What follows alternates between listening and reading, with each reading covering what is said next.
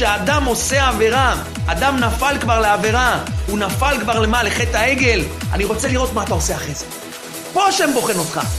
אם אתה מתייגע, אם אדם עכשיו מנסה משהו ונופל, והוא ניסה לשבור עיניים, והוא נפל בשמירת עיניים, מה קורה לך אחרי שנפלת בשמירת עיניים? מה אתה עכשיו, חוגג? אתה ממשיך? לא כואב לך, אתה לא צועק על זה, זה לא מפריע לך, אתה כבר מעביר את זה, שמירת עיניים, התייאשת מזה, אתה כבר לא צועק על זה, זה נקרא שאתה מה, השלמת עם זה? פה השם כועס. פה זה נקרא שעשית עגל, פה שוברים את הלוחות. לכן תדע לך, ההבדל בין אדם שעשה עבירה וכואב לו, לבין אדם שעשה עבירה והכל רגיל, זה לא סתם הבדל. זה הבדל בין צדיק לרשע. זה הבדל עצום.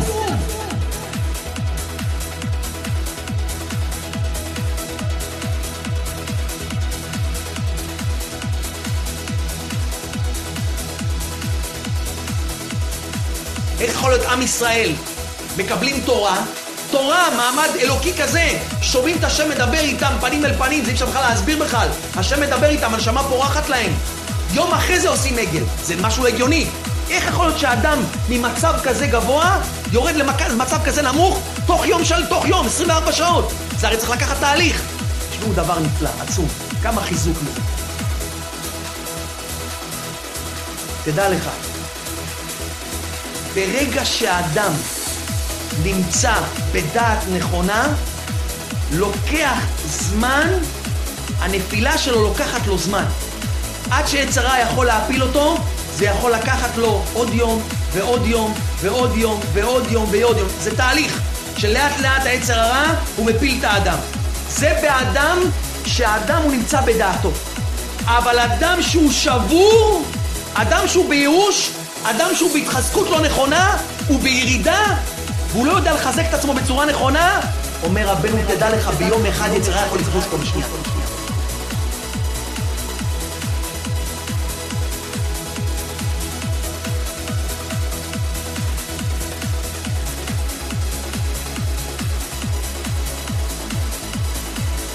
אי אפשר לפה לדבר ולבאר ולספר אחד לחברו עד היכן הוא צריך להתחזק.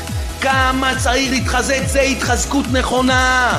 ההתחזקות הנכונה שכל עוד שאתה יגע, כל עוד שאתה צועק, כל עוד שאתה רוצה לשבר, כל עוד שאתה רוצה מה? אתה רוצה להתקדם, זה כואב לך, זה צובט לך, זה מפריע לך, זה ניצחון! זה התחזקות! תדע לך השם אוהב אותך, השם שמח בך, זה התחזקות נכונה וככה זה בשמיים!